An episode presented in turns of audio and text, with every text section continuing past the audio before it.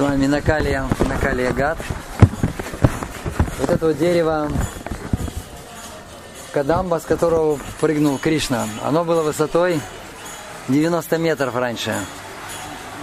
И это дерево является калпаврикшей, исполняющим желание. Очень могущественное, кстати. Я Бхактичани Махараджа спрашивал, какие вообще все ли дерева, деревья являются во Вриндаване Калпавриша. Он говорит, да, говорит, практически все деревья выполняют во Вриндаване желания, но есть деревья более могущественные. И вот такие вот деревья, которые наиболее, наиболее древние и связаны с играми, это очень могущественные. Вот есть два таких могущественных дерева здесь.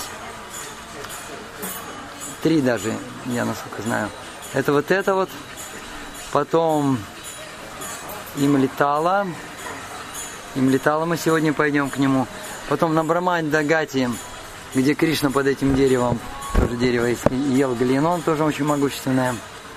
И мы туда не поедем. Это где Кришна украл одежды у Гопи. Вот тоже выполняет желание. Вот, я сейчас вам расскажу, как все это делается. Это нужно босиком делать, поклониться сначала,